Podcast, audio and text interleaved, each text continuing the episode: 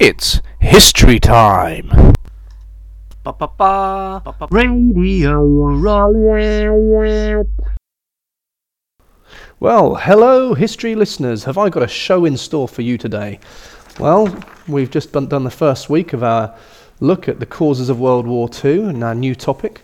And what we're going to do is we're going to have a little jog back through the main parts of our first week, looking at Hitler's foreign policy aims, having a little think about what role other people played in the causes of World War II, and then looking in some detail at his actions, the things he got up to, the naughty man that led to World War II.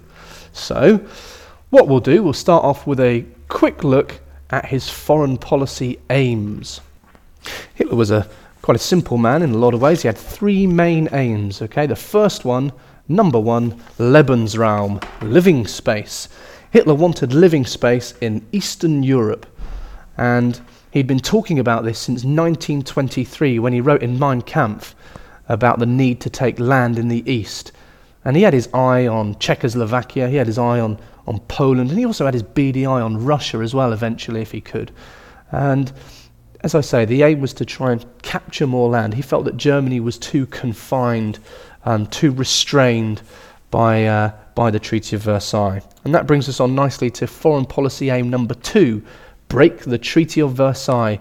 Obviously, Hitler felt this was very unjust. He couldn't believe that, he, that Germany had actually lost World War One and he thought that the Allies had been far too harsh on Germany. And remember, he thought the Treaty of Versailles was a conspiracy that had been cooked up between the Allies and people he saw as the November criminals, big traitors in Germany, the democratic politicians. So he was determined to get rid of the Treaty of Versailles and unite all the German speaking people that had been separated by it. Remember, huge chunks of land had been taken from Germany and given to other countries, and Hitler wanted to reunite them into one German speaking Greater Germany.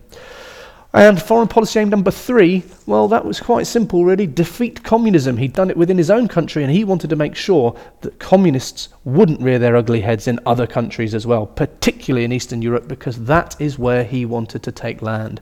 So, three aims Lebensraum, break the Treaty of Versailles, and defeat communism. There's no doubt that those three aims Hitler certainly did a lot to meet. So, what we're going to do now is we're going to look at Hitler's foreign policy actions. We've seen his aims, now his actions. So, we're going to start with 1933. Hitler comes to power. One of the first things he does is engage Germany in a huge rearmament program. And at first, it's done secretly because remember, he's not powerful enough to openly break the Treaty of Versailles at this point. By 1935, he's open and public about it. And he has a huge rearmament rally in 1935 where he broadcasts to the German people and to the world look at what I have created. I have a big, powerful army here. And he starts to show people the strength that he's generating. It's worth bearing in mind at that stage that although the Luftwaffe is getting a lot stronger and the German army is certainly a lot stronger and conscription's been reintroduced, it's worth bearing in mind that it's still not as powerful um, or powerful enough for him to, to, to perhaps uh, wage full scale war yet. And that's probably not his intention either at this stage. And he certainly looks to take land through other means, as we'll see. So, rearmament, big issue. After he's uh, begun his rearmament program, he starts to look for expansion. And to start with, he actually does that democratically. Um, you may remember that during the Treaty of Versailles, the Saarland was taken from Germany, and, and uh, they were, it was kept by the League of Nations for 15 years or so. And then in 1934, they held a plebiscite, a vote. And the vote was simple. For the people of the Saar, they had to decide are we going to join France or are we going to go back to Germany? And they with a big majority, voted in favour of rejoining Germany. And that was a huge triumph for Hitler because it showed to the world and it showed to the German people that uh, the Saar region had faith in him and they would rather rejoin Germany than go to France. And Hitler saw that as a huge, huge propaganda victory. And he used that uh, to argue how, how, how well he'd done in his first year or so in power. So the Saar rejoined Germany in 1934. Now, time for a quick advert break. Ladies and gentlemen, buy history books. Buy history books. History books tell you about history. So, buy history books. Following that, Hitler then, uh, his next triumph was, was the re- remilitarization of the Rhineland, and this happened in 1936. Again, you'll remember that the Rhineland was demilitarized under the Treaty of Versailles. In, in 1919 and basically meant that the Germans weren't allowed to put any armed forces in that region. So in 1936, Hitler saw the opportunity to actually put his armed forces into that region to test the British and French resolve. Were they going to defend the Treaty of Versailles or not? Well, why did Hitler go for it in 1936? This is where your contextual knowledge comes in. Hopefully, you remember that in 1935, Italy invaded Abyssinia, and the League of Nations, Britain and France in particular, were so busy dealing with that as it went through 1935 into 1936 that Hitler thought he had the opportunity to march into the Rhineland whilst everyone was focusing on the Abyssinian crisis. So, with everyone focused in on Mussolini and his actions in Abyssinia, Hitler decided that he would send his troops into the Rhineland. Now, this was a big show of power, and again, it was, a lot of it was done for propaganda purposes. But there was a serious point behind it as well. Hitler did want to test the resolve of the British and French. He wanted to know would they stand up and defend the treaty? And hopefully, as you remember, they didn't. They did not defend the Treaty of Versailles, they simply let him march in there. Well, France was quite concerned about it, and some people in France did want to take action. The complication was, at that time, there were elections going on in France, and it was not a popular move to take France into war just when there's an election happening. So the French, well, they decided they wouldn't act without British support. Back in Britain, the attitude was generally one of, well, we don't want another war again, thank you very much. Gained confidence from this victory. Again, he used it for great propaganda purposes. Hitler also had another big success in 1936 when uh, the Rome Berlin Axis was signed. And this formalised the new warm friendship between Mussolini, Hitler, and the two fascist countries they represented. And this would be obviously a huge problem for the Allies in the uh, run up to World War II, as they were now not only taking on Germany potentially, but also Italy. This then became even worse in 1937 with the formation of the Anti Comintern Pact, the Anti Communist International uh, Pact, when Italy, Germany, and Japan all agreed that they were going to stop the spread of communism. So, the next big event, 1937, well, Hitler decided he was going to get involved in the Spanish Civil War. The Spanish Civil War had been raging since 1936, and uh, Hitler thought this was a great opportunity not only to uh, support the fascists who were fighting the communists, he could also, therefore, defeat the communists and help to stop the spread of communism, as was one of his aims. But perhaps most importantly, he could test out his new weapons that he'd been building. And there was no doubt when the world saw his new army, and particularly his Luftwaffe in action, there was fear around the world.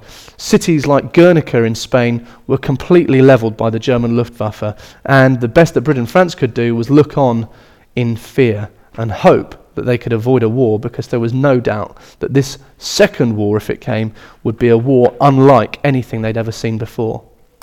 Hitler, of course, drew great confidence from the Spanish Civil War, and knowing that he was now feared because of the, his military strength, he decided that he would plan his next move, his next attempt to get some Lebensraum. Now, time for another advert break. Yo, yo, yo, this is Rulio, coming soon, the best hits of Rulio on podcast. Get it in stores soon. Now, in 1934, Hitler had actually tried to take over Austria, and he'd been prevented by Mussolini. But of course, a lot has, uh, actually happened since that point. And Mussolini and Hitler were now in an alliance. They were actually quite good friends. And, well, Hitler had nothing, no boundary really, to stop him now attacking Austria. But of course, he didn't really want to attack them. He had a a great like for Austria. He, he, certainly was Austrian himself, wasn't he? So he didn't really want to just wage full scale war. And he was actually quite clever in the way he played this one. So in 1938, he launched a bid for the Anschluss, the joining of Germany and Austria. And hopefully, again, you remember this was banned under the Treaty of Versailles. Specifically said way back in 1919 that they should not be able to join in a political union. However, Hitler, of course, well, he has no regard for the Treaty of Versailles and certainly no regard for, for, for the Allies who were set to defend it. So, this is how Hitler went about it.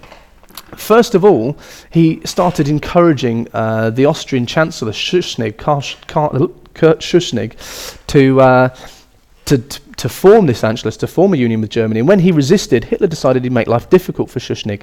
So he encouraged the Austrian Nazis to hold demonstrations and violence and protest, and to basically just cause as much problems, as much unrest in Austria as they could. Well, Kurt Schuschnigg, this basically ripped his country apart, and uh, there was huge, huge, huge concern in Austria at this time amongst the general p- population about what was going on. And a lot of people agreed with the idea of Anschluss. I mean, Austria had been ripped apart from Hungary following the Treaty of Saint Germain, in 1919, and many Austrian people felt that they, they needed to be part of some sort of greater country in order to survive. They were also suffering from the Depression. They'd seen how, how Hitler had coped with the Depression uh, in Germany and wanted the same thing. They wanted a little piece of Hitler's prosperity pie. And so they decided that perhaps joining with, with Germany was a good idea. Not only the prosperity and, and, and obviously the, the, the military power that would bring them, but also, of course, remember, Austrians and Germans, they had a certain shared culture as well. And for, for a lot of those people, the idea of joining with Germany was not that alien at all. And certainly, hist- having Hitler as, a, as an Austrian in charge of Germany made it even more appealing. So Faced with this uh, unrest in his country, Schuschnigg decided he would hold a plebiscite, and he intended that the Austrian people would vote no to Anschluss, and this would put an end to it once and for all. Only problem for Schuschnigg, as you'll remember, was that the vote didn't go his way. 99.75% of Austrians voted uh, in favour of Anschluss, and as a result of that, um, Hitler saw that he had the, the, the agreement of the Austrian people, and the Anschluss happened. But it wasn't quite as simple as that. And hopefully you'll remember the reason, one of the reasons why the vote was as high as that was because two days before the Anschluss, Hitler sent his troops in to Austria to uh, keep an eye on the voting and to make sure there was no trouble. Of course, that was complete rubbish. The real reason his troops were there was to intimidate and coerce people into voting in favour of the Anschluss. And you'll remember, hopefully, that, lots of um, German soldiers were posted at the polling stations and that, that, there are question marks over whether the voting was rigged or not, or whether it was counted properly. And it's no doubt 99.75% of people. That is a huge majority, unlike anything else that's really happened in such circumstances. So it probably wasn't a fair reflection of the Austrian people, although you can't forget that a lot of Austrian people did want this Anschluss to go ahead. But Hitler was quite clever in the way he did it. A shot hadn't been fired. He'd done it without resorting to violence. Okay, he'd used the military, but as he tried to claim, he was only there to protect the Austrian people. So he'd been very clever. Well, what did Britain and France do about it? They were so. Well, what happens next in this exciting story? What does Hitler do? Does he really misbehave really badly? Does he get put on the naughty step? Do Britain and France step in with some hardcore sanctions? Well, I'm not going to tell you now. You'll have to tune in next time to find out. So, thank you very much for listening. I hope you've enjoyed listening as much as I have, making and editing and making and editing and making and editing this. So, I will bid you all farewell, and I look forward to seeing you all again in your next history lesson. And I should just mention today's secret message is Kurt Schuschnigg. Today's secret message is Kurt Schuschnigg. If you really want to impress me and prove that you have been listening to this podcast, simply tell me Kurt Schuschnigg, and I'll give you my face of I'm impressed. As a special treat for you, here's my rapping homie, Miss Little, with a lovely rap about the League of Nations. The League of Nations was a good idea, but the USA didn't join. Oh dear. The League went to pieces, and so did the treaties, and that was the end. Oh dear. Okay, thank you again for listening, and goodbye. That was History Time. Radio Roulette.